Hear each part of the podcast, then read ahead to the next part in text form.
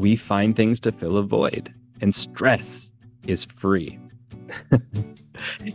stress is free and accessible, and it is unbelievably distracting, and it is a pain reliever. All of those things combined make it the ultimate drug for addiction. Is it time to upgrade your snacking game? I know how challenging it can be to find snacks that are both delicious and nourishing. That's why I'm so glad that we found Paleovalley beef sticks. They're made from 100% grass fed and grass finished beef. They're infused with organic spices and naturally fermented. They totally hit the mark when it comes to nourishment, and they're amazing on the go snacks because they're high in protein. They help stabilize your blood sugar. They keep you fueled and going all day long. My kids love them. We keep them in the car, I keep them in their backpacks. You'll see them all over the place because I know that it's something that we can quickly grab to hit the mark when we need nourishment. So, if you're looking to get your hands on some Paleovalley beef sticks, you're going to need to head to paleovalley.com slash the health institute to get 15% off your first order. Don't miss out. You're going to love these snacks. They are so tasty and they're the highest quality in nutrition. Again, it's paleovalley.com slash the health institute to get 15% off your first order.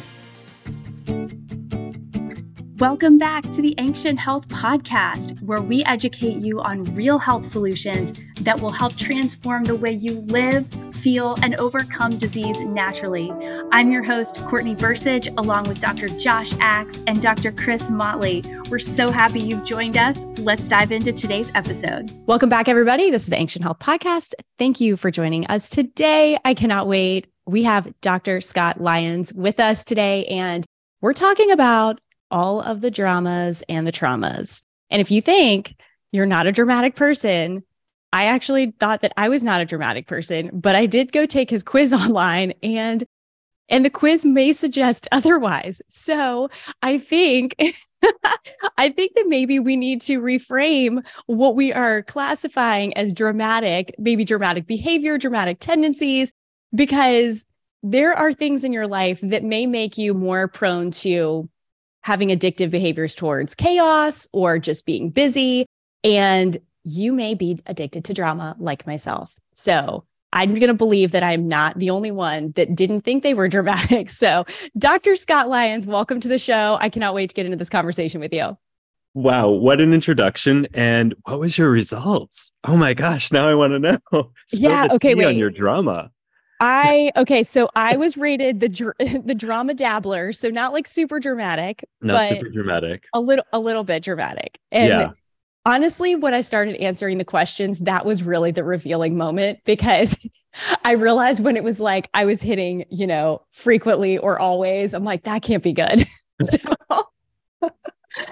so here I am. And now I feel like, okay, I need to fully commit to this process of unpacking it because there are clearly some things going on here that are probably not in the benefit of my health. So I'm assuming yeah. that many of our listeners may be able to relate to that. So I'm excited to really unpack what that is. And maybe we'll just start there. Like, what does this work of identifying dramas in your life, like, what is yeah. that that interests you or has led you into this space? Oh, well, as a recovering drama addict and coming from a long, long lineage of drama, and and and like recognizing, oh, there are there were significant times in my life that I did not make my life easier. I was getting stuck and blaming other people and not recognizing my own contribution. I felt like the world at times was against me and I was being, you know, impaled by it and not recognizing that I was often putting myself in those situations or creating those scenarios to which I would experience that. And when I finally woke up and recognized that this is what was happening, I was like, I don't think I want to live my life in chaos and crisis anymore. I'm curious about what ease might be like. I'm curious about living a life in flow and being happier and more joyful as opposed to being always stuck on the TV channel of like negativity and frustration and anger and gossip. Yeah. So that was a big like a big like that realization really led me into this research because I started looking online for like hey, I think I might be a drama dabbler. or I might have a little propensity, a little like desire, craving for chaos. Or, I mean, I didn't, I didn't use those words so much at the time. I was like, why am I making my life suck? I would Google, it would come up as like, you might be a drama queen. And it, and the articles were really shameful and mis misdirecting and not actually true to my own experience. And there were no books on it, there was no research. And I was like, there's a major gap.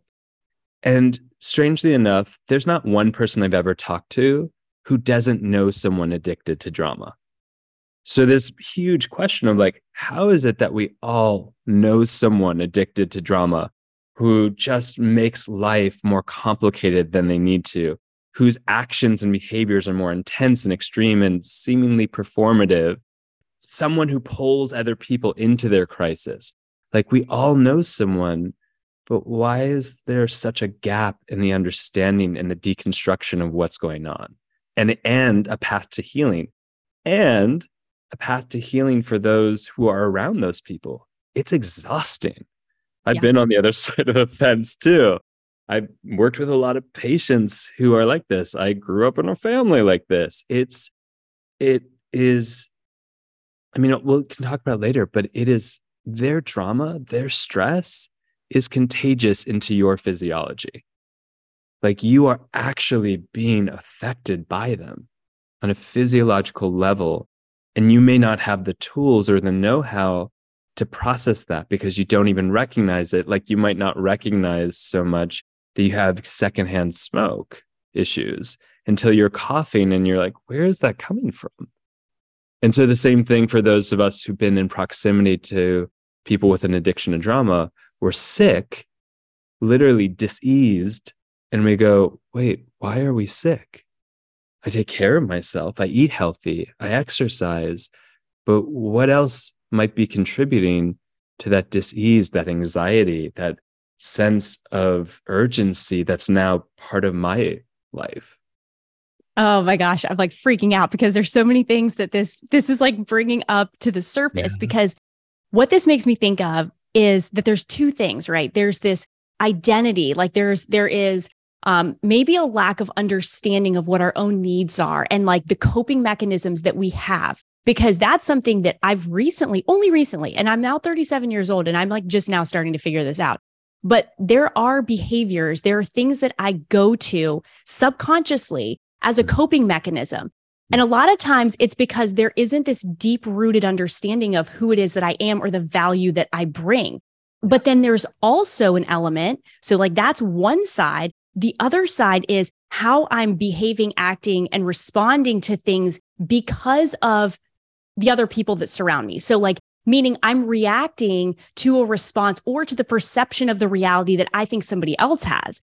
Yeah. So it's like bridging the gap because there's probably a lot there to unpack. So I want to just maybe, maybe even start with like, before we get to the relationship side, because sure. you you brought up something really important which is the influence of the other of other people maybe it's your spouse maybe it's maybe it's even like children in your house because you start to see them right like they start mimicking and mirroring a lot of the dynamics of your relationship but all of a sudden like that brings an energy now and you're like whoa what what what are we dealing with here but you so you've got those interpersonal relationships but the real important one is yourself and if you can't identify and understand your own, like you said, these propensities, these like natural proclivities of behavior, you really can't mess with the toggles of the variabilities of other people until you really get a handle on yourself. So maybe like, can yeah. we talk about understanding on a, on just an individual yep. level, like where we're at with coping mechanisms, maybe even um, co-regulation, like some of these things that that start early on.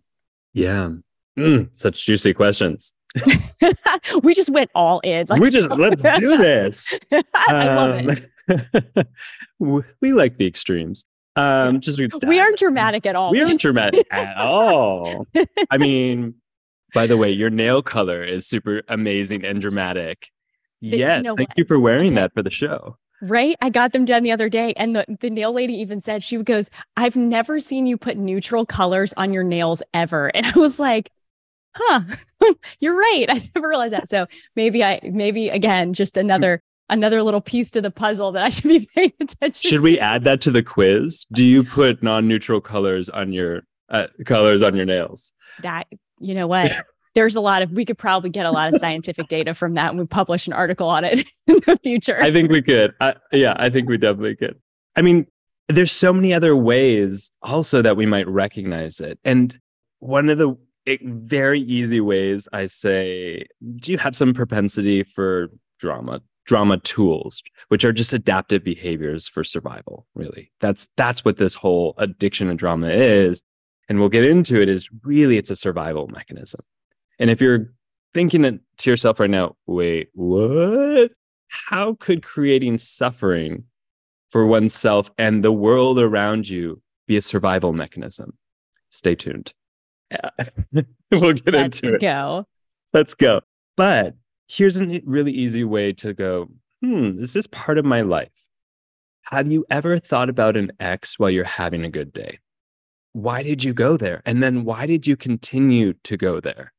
Have you ever taken a bath or a meditation class or yoga class and you're starting to relax and settle? And all of a sudden you're thinking about that fight you had with someone the other day, or you're actually creating a story in your head about something that hasn't happened yet and you're responding to it as though it is. Or you simply start thinking about your grocery list and and all the things you have to do and anything that is essentially avoiding settling stillness in the present moment. Well, my friends, if that is your reflexive reaction to a lot of your life, then you might be somewhere on the scale of an addiction to drama. Because that's, you know, that's how it shows up minimally is like the ways in which you don't feel well it's really you don't feel safe but it feel it's like a reflex action the moment you start to find some settling or stillness or ease or comfort in yourself or the environment, something gets shaken up, stirred up, something in you gets revved up. And that's a stress response. And it's important to start to recognize, hmm, yeah, this this has maybe happened to me once or twice, or this is a familiar experience of like I'm in the comfort of a relationship with someone else, and suddenly I just don't know why, but I get into a fight. As opposed to saying why, start with, oh, it's here. How is it showing up in me?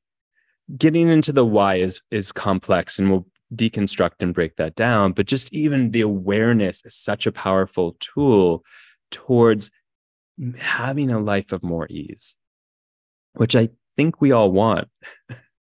I mean, even those who are addicted to drama, you'll never hear someone go, I love the drama. I mean, they might say, I love watching the drama on TV or watching other people's drama, but never being part of it, never being pulled into it. And so everyone will say, I want peace, but they might not recognize their own physiological process to which they avoid it because it's subconscious. That reflex, what I call the revving reflex, the things that stir you up when you have the possibility or the potential to actually go into relaxation or stillness. So these are the ways that you know if yeah. you have like are these the characteristics then of somebody that you would say, hey, this might be something that you need to look under the hood a little bit more because I, I can't imagine that there's like not one person that can identify with this. Like because those I honestly like have a like mild panic attack. Like even when I do yoga, it's like everybody's enjoying shavasana and I'm like okay, um, I'm gonna run to my car and then I gotta hit the gas station, go to the grocery store. I gotta remember the three things. And I'm like, everybody else seems so relaxed. And I am like, you know, every fiber in my being is tense. I'm like, what are you doing, woman? So, I mean, what do we do about this? Because I mean, yeah. I think maybe the bringing awareness, it seems like it's step one is like ask yourself the questions like, are you doing like, is this something that is yeah. relevant to you? And then what do you do? Yeah. Well, this is the most accessible way in for most people is that question. I mean, there's other things like from the outside perspective, it's like you can recognize someone's addiction drama by the way they make mountains out of molehills, the intensification, the exaggeration, the, the language they use. Literally, always, never. It's very generalized language. There's not a lot of nuance and subtleties in their responses or their language you might find yourself going, Whoa, what just happened? How did I get from here to here with you? And why am I suddenly involved? And they really focus on the past, they focus on the future, but they don't focus on the present. There's very few reflexive language. So instead of saying, I'm feeling disappointed and sad, it's like, they did this and then they did that and then they did this. How could they? So it goes into what's called dramatic narrative more.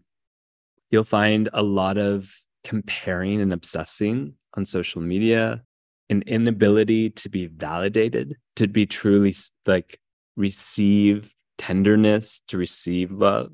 They desire it, but that doesn't mean they can actually absorb it or receive it. And they will often complain that they don't get it, even though it's more about them being unable to receive it they vent continuously they retell the same emotional stories over and over again. Um, they pull people into their drama and i can talk about the science of that. It's very interesting. Big fast loves big fast breakups lots of fighting jealousy in the relationships. That's from the outside. From the inside it feels like a constant dis-ease and anxiety like something is like stalking you almost like the world is against you. Then you're just waiting in anticipation of the next bad thing to happen.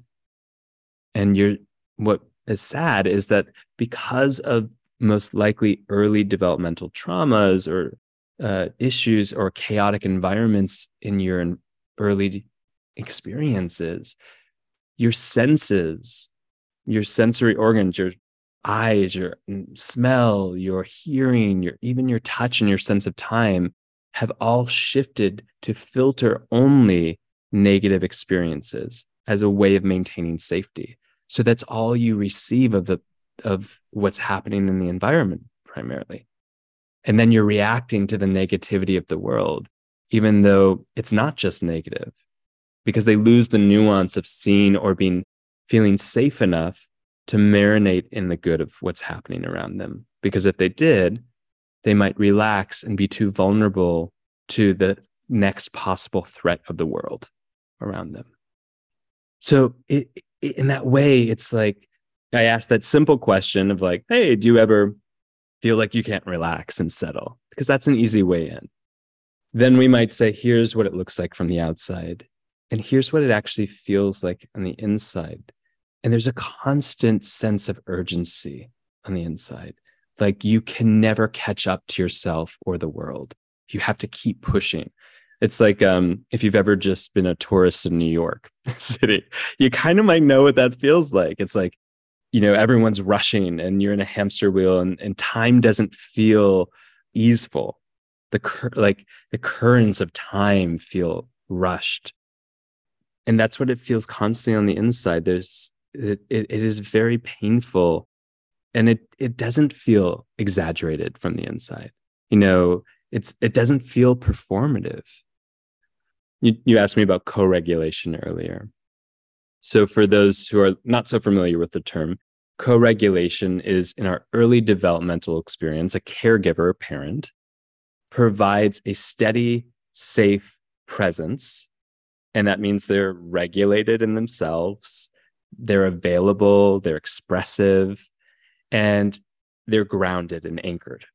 And what that does for the baby whose nervous system isn't, they don't, we're, we don't born into the world with the ability to self regulate our emotions. Not at all. It's a whole developmental process. So co regulation is the parent or the caregiver coming in to teach us how to regulate ourselves. And so my nervous system as a parent or caregiver, or my steadiness, my presence, my ease, my ability to be here for you gives you, the baby or the child, the support to process and metabolize your emotions, to feel safe, to feel sturdy, to feel um, contained. And all of those things, if it's available, lead to self regulation. The challenge is that about 50% of us didn't get that. And we call that attachment disorders, or we can call it a lot of different things. But what that means is that we didn't get, it wasn't modeled for us. We didn't, we don't know it in our physiology how to self regulate, And what that looks like as an adult is, I mean, even on a simple level, like I have this pen right here in front of me. If I lift the pen with as though it was a boulder, like it, it's disproportionate use of energy, emotion, and attention. And that's what dysregulation is, is that I don't have the ability to measure properly and to actualize the best use of my energy, my attention, and my emotions to, to get my needs met, to function and be resilient in the world. So it my actions, my emotions all feel performative because they are not regulated. They're not used in an efficient way. So on the outside, you're like, why are you lifting that pen with the weight, like the effort of a boulder? And to me on the inside, I'm like, because it makes sense. That is how I experience the world of this pen. Or why do I go into work and overschedule myself? And why do I create circumstances and respond to them in such a way that feels way exaggerated and off from the outside? But from the inside, it feels right. Hmm. And I am chronically tired. I am chronically emotionally dysregulated because I don't have the ability to regulate myself in an efficient way. I don't have an ability to use my energy, my time, my um, emotions, my attention to best serve me. What it sounds like, what I'm I'm kind of receiving from this is a lot of this starts early on. And so there's not anything you can do, right? You said 50%, like that's that's a lot higher. I mean, that's that's a lot. I mean, that's that's half of us, you know, half of oh. us didn't quite learn how to regulate because we yeah. didn't have that modeled for us. And that's not something we were able to control. Then you add in the genetic factor, and we know that traumas can be passed down generally, generationally, you know, and then also genes can be expressed, turned on, you know, as it relates to circumstances, as you navigate life, going through different seasons of life. So you've got multiple factors there all of these things that are in motion that you're probably unaware of or things that you can't necessarily change, right? You cannot change what you inherited when you were born in and the environment that you were born into. And then we start navigating relationships with one another. So, where does this, you know, bringing us up to that point yeah. now, you know, talking about codependency and mm-hmm. the interpersonal relationships of meeting needs, right? We're we're almost like hooking ourselves up to other people and then now there can be this dysregulation of energy, right? Because maybe mm-hmm. you've got one person that just feels like, hey, I never quite ever felt valued. And this is the only way that I know how that now drains somebody else. And that person's like, I don't even, you know, they're not even aware that this stuff is happening until now yeah. that they have, you know, the byproduct of of other. Okay, so bring us up to speed on the interpersonal side because I think that again, like we're at a place right now, guys, where we're kind of identifying a lot of the patterns. And hopefully, this is helping you ask some questions and make sense of some of the things that you're doing because we do a lot of things repetitively that oftentimes are not for our benefit. Like there are a lot of things that I do on a regular basis that I feel like, hey, this is just a part of my routine. When in reality, it's something that probably stresses my nervous system, not something that is going to bode well for me long term, but it's what's familiar. And we do things out of just subconscious pattern. I mean, it's it's just this behavioral training. And I'm like, to me, that's safe. It's not necessarily healthy for my physiology, but it's what I know and it's what I'm familiar with. Yeah. Oof. Yes. I mean, we we repeat what is familiar out of comfort, even if it is not for the our the benefit of our health. And you know if if we grew up in a house of chaos which i think a lot of us did doors slamming fights um, unpredictable behavior by parents or neighbors or community even we learn to expect the unexpected. Where we learn to be on our toes. We learn to interact with people from that. And if the currency of love meaning like our love language uh, as as kids was learned through being loud enough to be heard, being big enough to be responded to, or even being in my house, like if I was sick, I got the most attention. So I learned that being off was the way to be seen, to be loved, to be recognized. That was what that, that was what I paired in my mind as like, okay, this is the currency of love. You be provocative, you get attention. You are kind of something is wrong, you get attention. And and it, we we we have sometimes shame the idea of attention. So I want to unshame that word because attention or being witnessed, being seen, being recognized is one of the primary needs of humans because it is so linked to safety. And so we can say, oh, they're just attention seeking. They are safety seeking. you know, we have to empathize. We have to create more empathy about what's really going on underneath the hood. These are people who, you know, when we have, as you said, generations of trauma, genetics, by the way, I got my genetics, my genetic test back the other day, and I was meeting with the geneticist, and he goes, he was reading over the emotions section, and he goes, Do you like emotional roller coasters? And I was like, Well, mm-hmm. not anymore. and he goes, Oh, your genetics tell me the story that you might really like the emotional roller coaster. He had no idea that I was putting a book out this week called Addicted to Drama. No way. So, I mean, I, I had a good laugh about it with my friends. Yeah, yeah. It was, I was like, wow, okay. it's so important to recognize that these early experiences, whether it's a history of trauma, whether it's an environment of chaos, have a significant effect on an individual and to protect themselves from the pain of those experiences, we all want to protect ourselves from pain, right? So the question is really what have you done to protect yourself from being in the pain? And for many of us, many, many of us, we have a numbing response. We create a protective wall around the pain. That might look like disassociation. It might be avoidance. It might be just literally and physiologically, it's like a part of us is walled off now. And that creates a pervasive loneliness. We're cut off from ourselves. Hmm. We're cut off from other people. So, as this is the lead into why interpersonal relationships are so hard, there is literally a wall of protection from ourselves and from other people. It is extremely lonely. And often, I mean, any addiction is about filling the void. When you have been cut off from yourself, there is an extreme sense of void. As a kid, I felt like I was a walking ghost. I was so dissociated. I was outside of myself. There was no one home for most of the time because that felt too dangerous. Not from only my environment, but from having to make contact with a lot of the trauma I experienced. We find things to fill a void, and stress is free.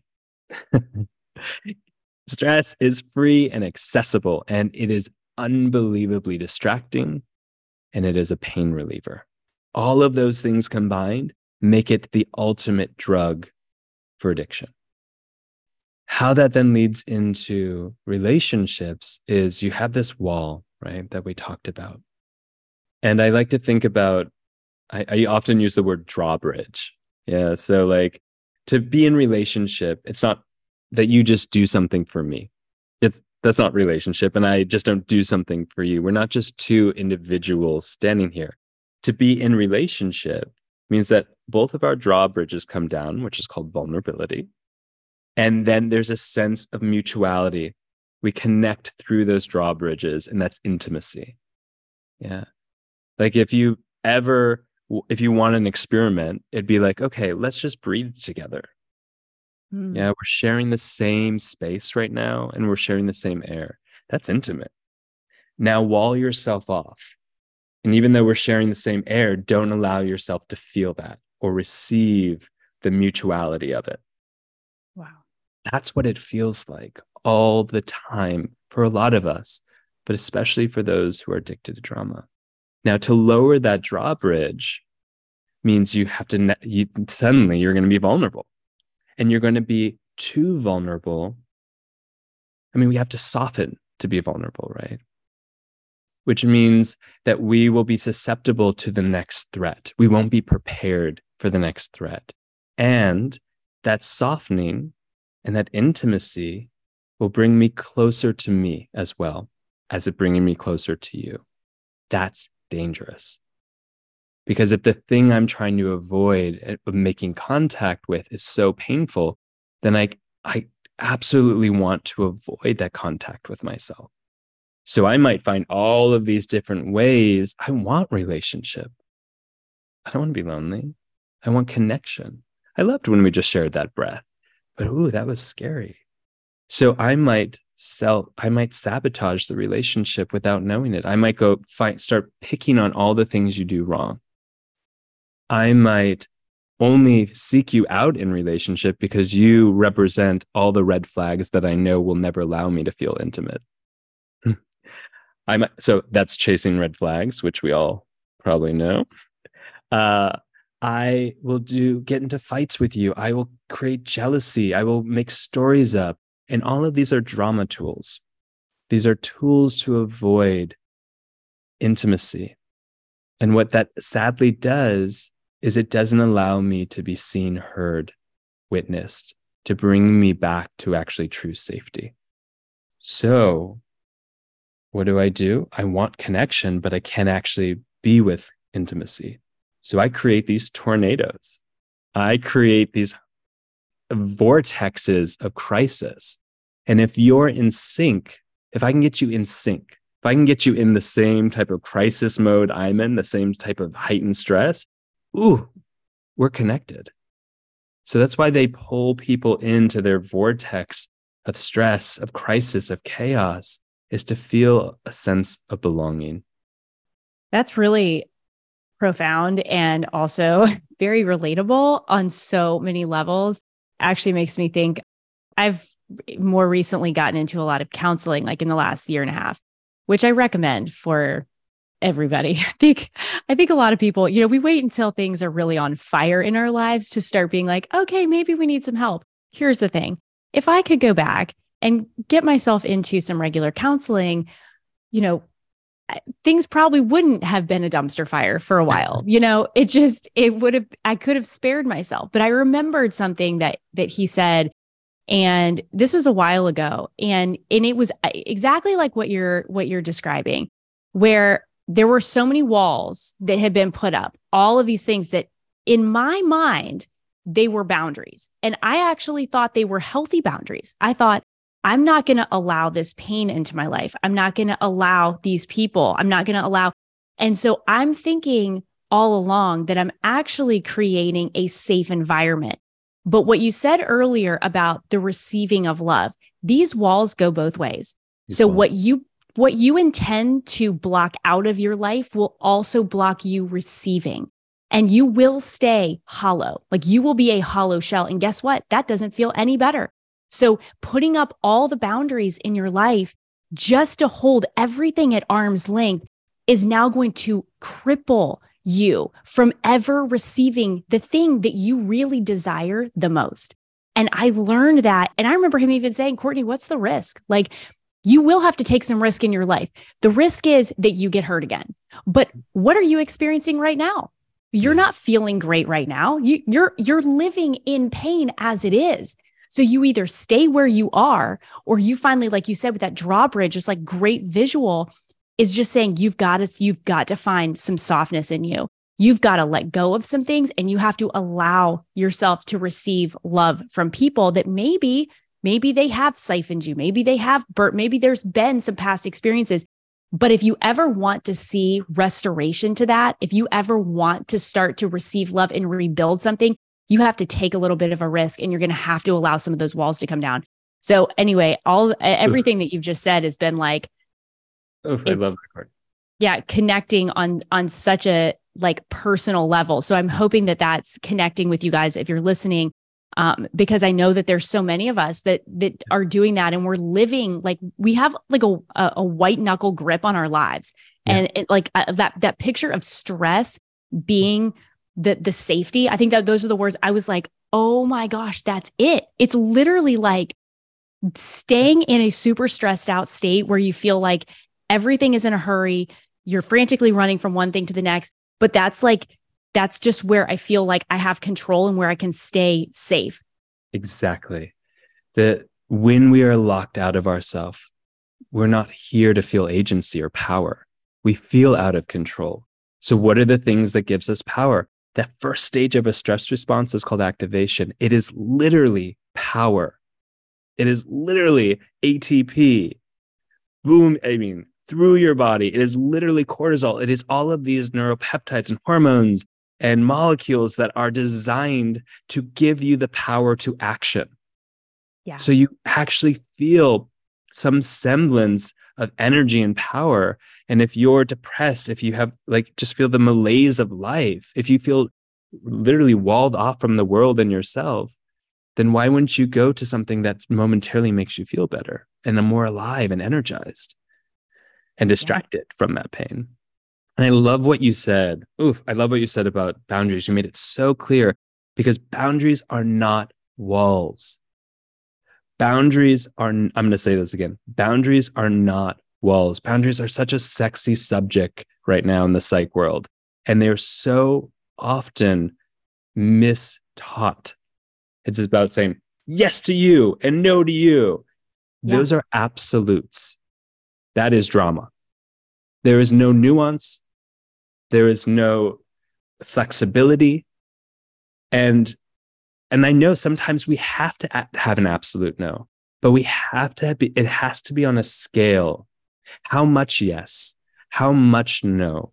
Boundaries are a living organism of our body that are about flexibility. This if the system is not flexible it is not a functional boundary. It is not a healthy boundary. It is a wall. And a wall excludes you from yourself and the world. And a wall mimics an inflammatory response in the body.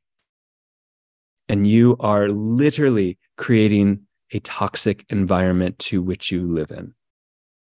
Oh man, talk about that because I think this is this is huge. We're going to we we are going to bridge the physiology and this uh, the emotional, mental, you know, spiritual health here because that there is there are a lot of people that are staying bound to their condition their disease whatever it is mm-hmm. that they're up against whatever the symptom is maybe it's maybe it's just like chronic headaches or it's insomnia whatever like you fill in the blank we all have them yeah. but a lot of times the one thing that is literally the shackles to that symptom is the fact that we are emotionally not in a stable, healthy place. And so we stay in a place, this inflammatory state, right? We know that stress drives inflammation in the body. It's like the root of all disease, right? Is all this inflammatory response.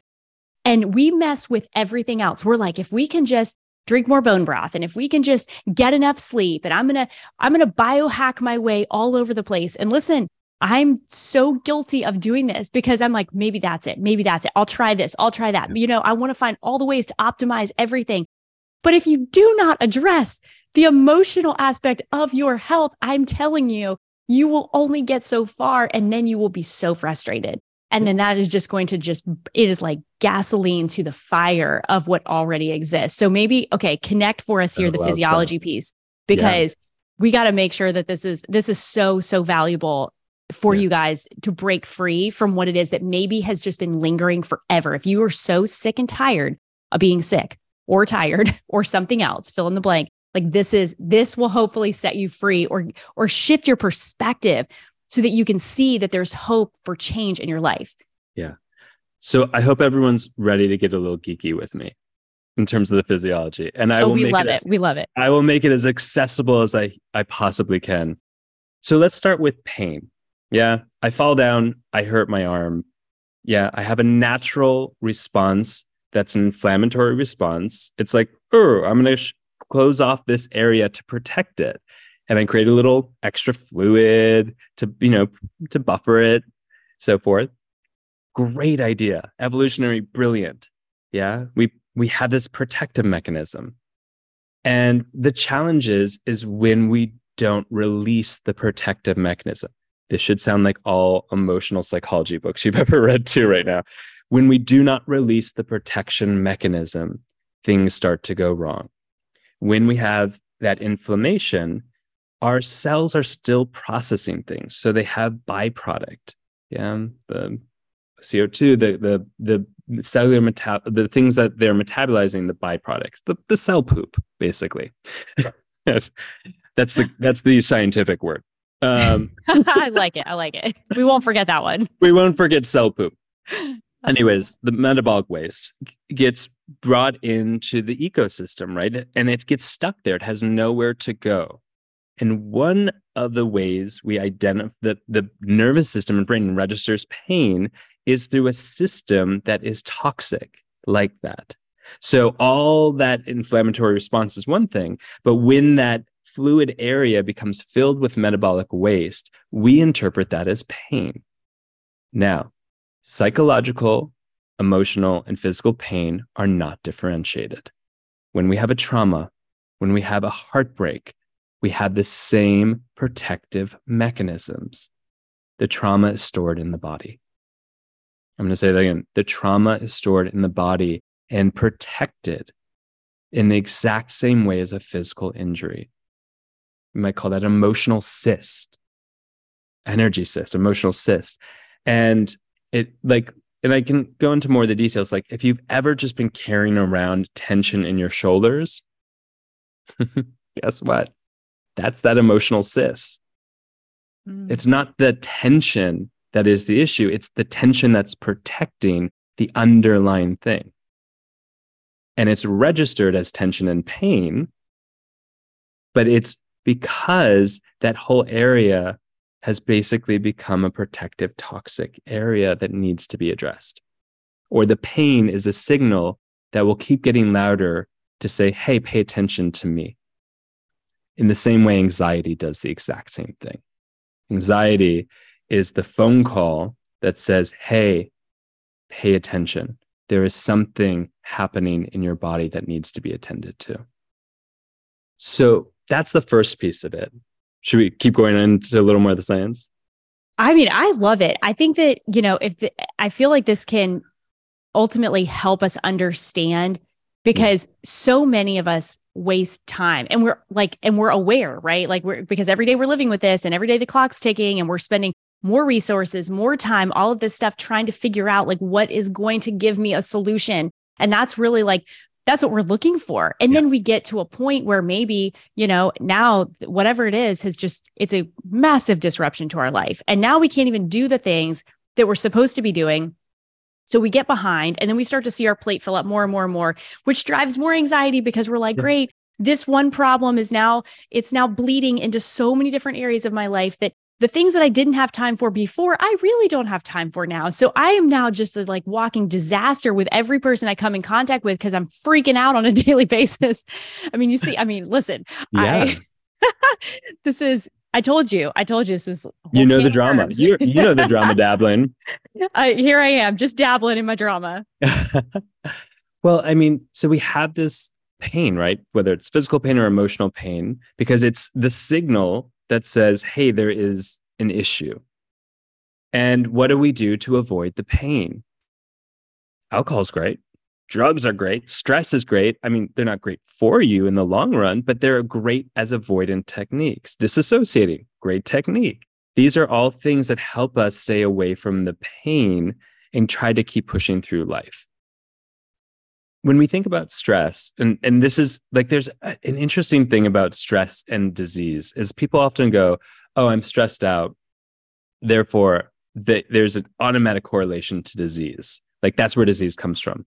That's not actually true which is really important to understand because it's not the like we have stressors. That's life.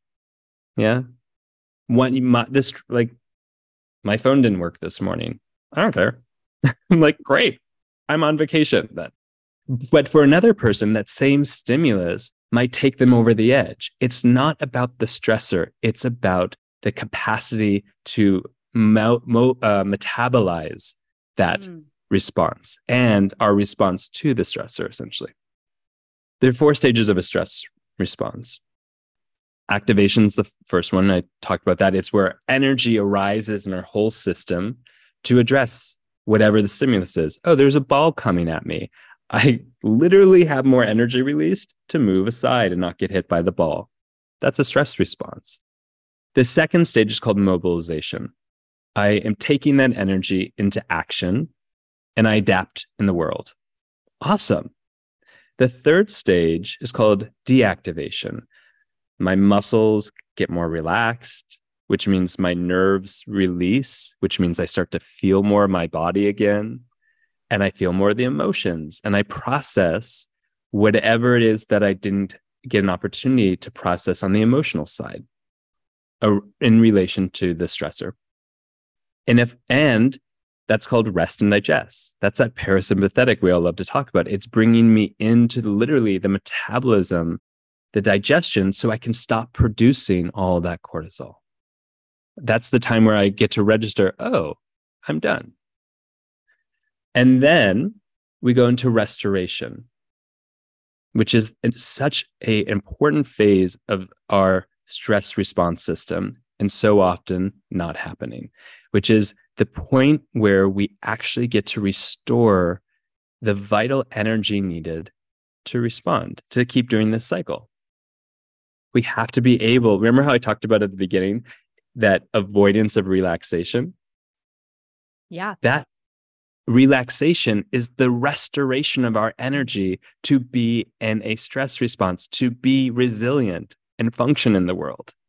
So if we are never able to go into relaxation, we never get to fully restore. When this cycle, this is called the stress response cycle, is interrupted, this is where disease comes from. It is not the stressor.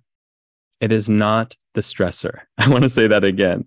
It is the, when we do not have time, space, permission, support to process and metabolize and complete our natural biological system or cycle of dealing with the world is when disease forms, is when things get stuck in our body, when that inflammation increases, when that metabolic waste becomes uh, a toxic to assist, it becomes toxic in our body. Yeah. And that shows up as disease, and we become dysregulated. We are no longer able to measure how much energy, emotion, attention is needed to really adapt in the world. That is where disease comes from. Mm. So, where do we go from here? Like, if you are, you know, you're seeing somebody or, it, eh, you know, you've got a patient and it's mm. like there are just clear you just see all the different places where everything we talked about, you know, is really this culmination of an expression of stress in their body and they're trapped in that cycle. It's just yeah. repeating itself over and over. Oof. How, I mean, how do you even go about just stay, step by step, kind of getting somebody out of that pattern so that they're not just maybe taking one step forward and then two steps back and then, and, you know, just feeling like they're in a tug of war. Like okay, great. Now I know what I'm dealing with, but I feel like I just can't break free from it. Like, what are the strategies or what are, what do we do about this? I'm asking yeah. for a friend. I'm asking for a friend too. Yeah. Uh, yeah. And when you say patience, uh, I, yeah, it's actually me. Um, look, there's, there's no one way. And I'll say that. And the reason I describe the physiology is because we have to come back to being aware because of our body because it's happening in our body. Yeah. And so, like, if I'm like all those examples from before where I'm in the bathtub and I'm just revving myself up, or I start gossiping and I'm throwing logs on a fire as opposed to actually processing anything with friends. Like, we're just making it more intensified, more stressful in our system. All of those things are important to recognize okay, just even the question is this what I want in my life? I mean, just the the bare bones question of like, ooh, am I getting my fundamental needs met? If my fundamental needs are safety, being seen, being witnessed, being recognized, you know, feeling again safe, is thinking about my ex while I'm in the bathtub getting me there Is putting on, I'm a little sad. So is putting on Adele really going to get me there to my needs and my uh, primary feelings that need to be recognized right now? Is doom scrolling on social media really going to get me what I need? And so part of what I'm saying this is because we have to start interrupting the the the revving. We have to start interrupting and challenging this reflex to get these hits of stress when we don't need them. To to load more onto our system. And you know, it's challenging because in an addiction, we need more to feel more. We're stuck in that. So we will keep getting, we build a tolerance level and then we need more stress to, to come out of that threshold of numbness and feel alive in the world or feel empowered, as we talked about before, feel just anything. So going back, what do we do? Awareness is first. Coming back to what is happening in your body recognizing it and going, okay, I'm going to, like, I used to do this practice with myself and I would do it in public and people thought it was weird. and I'm cool with that, which is I would just raise my hand whenever I'd catch myself revving. Like, mm. oh, I, I like, I get lost in a thought about thinking about someone who hurt me. And I'm like, I'm literally in line at the grocery store. Is, is that functional for this moment? No and I would just raise my hand and go, I'm catching myself. I, it was self accountability. And we can do that for friends too. It's like, hey, I think you might be crisis hopping. I'm going to raise my hand. So, like with patients, sometimes we have, I have this um, contract with them that says, if either of us raise our hand, we need to pause because it means we are rolling down the hill of drama. we are revving, somewhat, there's a revving that's happening. There's a crisis hopping and there's not looking and checking what's actually underneath the hood in this moment. So I might have them, one of my favorite tools is like, I'll have them repeat a sentence of something they're sharing and put space between each word. I never asked them to slow down. I just said, mm. can we put a breath between each word? So they start to feel space as opposed to that chronic urgency. Then, when there's space, we can start to just tip our way in, tiptoe our way in to like what's actually the feelings and the needs that are underneath that are being so ignored right now or so distracted from. And so coming back to your real core feelings and needs.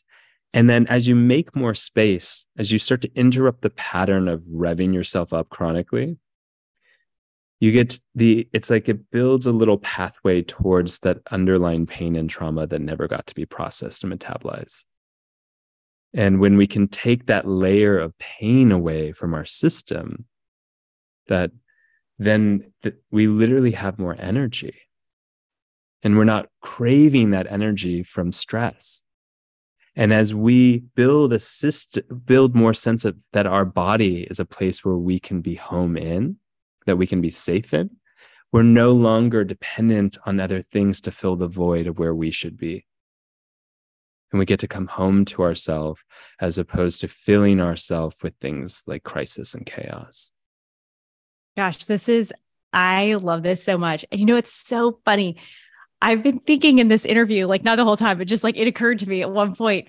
I even thought when you when you just mentioned like adding space between words, I, hmm. I thought to myself, I said, he has a really like great cadence to the way he talks. Like it's not rushed. And like just the delivery of your message I, because I, you can tell, like I'm an explode. I'm just like, there's so much here. And it's like my body is this vessel that's just like holding all this energy and it just kind of explodes randomly in different places. so I noticed that though about other people. And I think there's space for that. They've, they, that's a practice because that is not something a lot of times that we we just happen upon. Like that's just not something that is natural for a lot of people for them to really slow things down a little bit. And i learned this from um, um, dr nicole LePera i love her too. I know you know her. She said you know learning to take these pauses and and this is in reference to like what you're talking about about breaking that revving up. So if if if you feel like okay yeah i do that. Like the second i have a moment to myself and something pops up, I call my mom or I call my sister because Yeah. I need to, I need somebody to just, you know, walk Vent. me through it.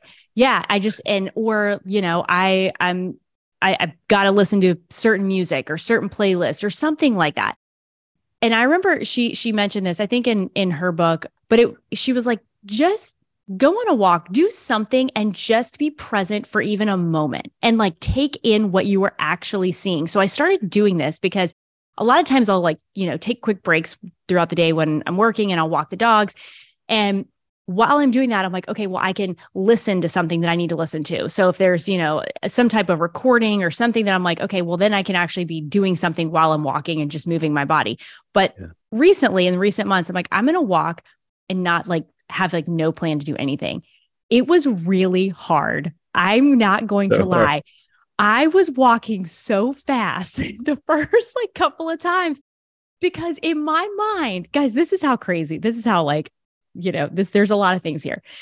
And this isn't about me, but I'm just hoping that somebody maybe feels like they're not crazy either because this is what I have been it's it is a real effort on my part.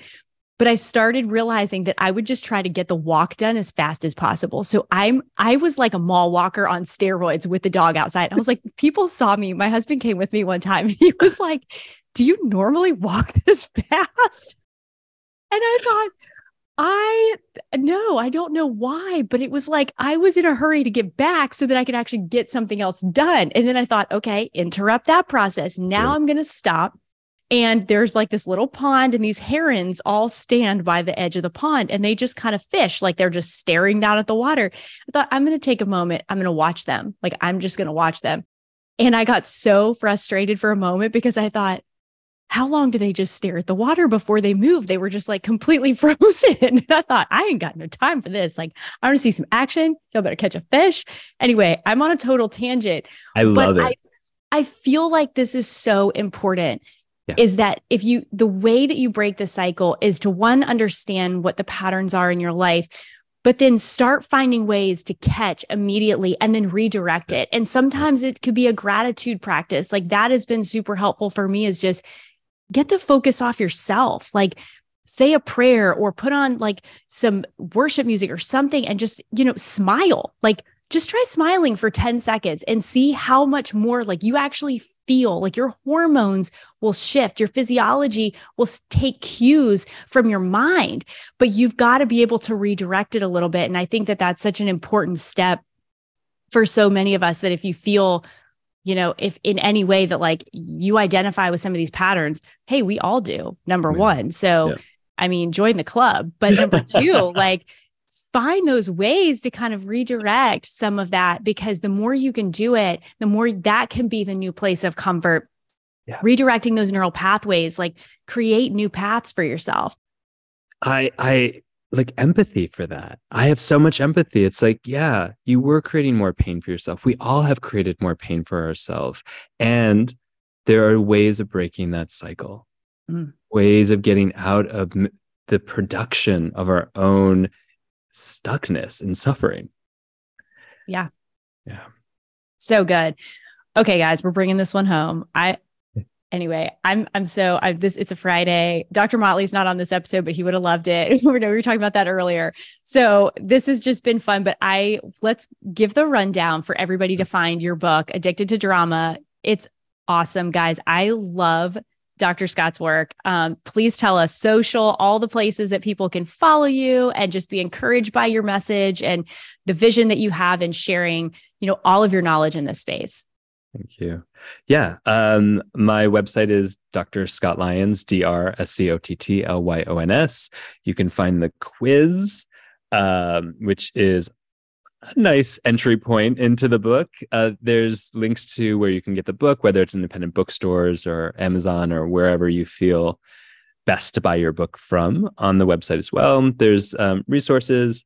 There's links to my fun new podcast called The Gently Used Human. which is a, a wild one. Uh, and uh, I'm on social media in terms of Instagram, Dr. Scott Lyons as well. And I hear I'm on TikTok. Oh, okay. See, I'm not on TikTok, but I know a lot of I'm- people are. Okay, so I know a lot of people are. I, Yeah. I, uh, someone uploaded a video of, on, yeah. So now I'm on TikTok. Oh, I, I've never. I feel like I'm too old for it. I like well, don't you look know very young, so I can't imagine you're too old for it. Thank you. It's that was the other thing the geneticist said. He's like emotional roller coaster, good skin. Yeah. Yeah. Hey, For listen, 60 you know years what? old, I feel pretty good. Just add that into your content. Like we all need to know your anti-aging regimen uh, because the, these are equally important things that we're all trying to find solutions for. I I I think that the uh, my biggest anti-aging has actually been like um truly getting out of this pattern. Like Yeah. I was exhausted all the time. I was so unhappy. I was literally creating more stress, getting hits of it. And now I'm like, you know, things come and I'm like, cool, that's fine. I mean, I'm still in the dance of life. I can still navigate it. I'm not passive to it, but it just doesn't like I don't need I don't need it anymore. And it's such a relief. Hmm. That is it. Really, I mean, that is freedom right there. That is Because when- absolute freedom. Your circumstances do not dictate and control your emotions. Mhm. Then, you know, your day to day is going to look a lot less stressful, and your body is not going to take the beating and abuse that it probably would if you allowed all of the crazy circumstances around you to control your emotional state. So, Exactly. Exactly. So good. Well, guys, thank you for joining us on this episode. Make sure you check out Dr. Scott Lyons and all the areas that he just mentioned. I hope you love this episode. We always love hearing from you. So shoot us a DM over at the Health Institute, or you can hit me up on my social uh, or Dr. Motley, whatever it is. Guys, we love to hear your questions. This podcast is here to serve you. So thanks for joining us today. Share it with a friend if it has helped you in any way, and we will see you on the next episode. Hey, Dr. Axe here. I want to say thank you so much for listening today. If you enjoyed this episode, make sure to like and subscribe to the show so you don't miss a thing.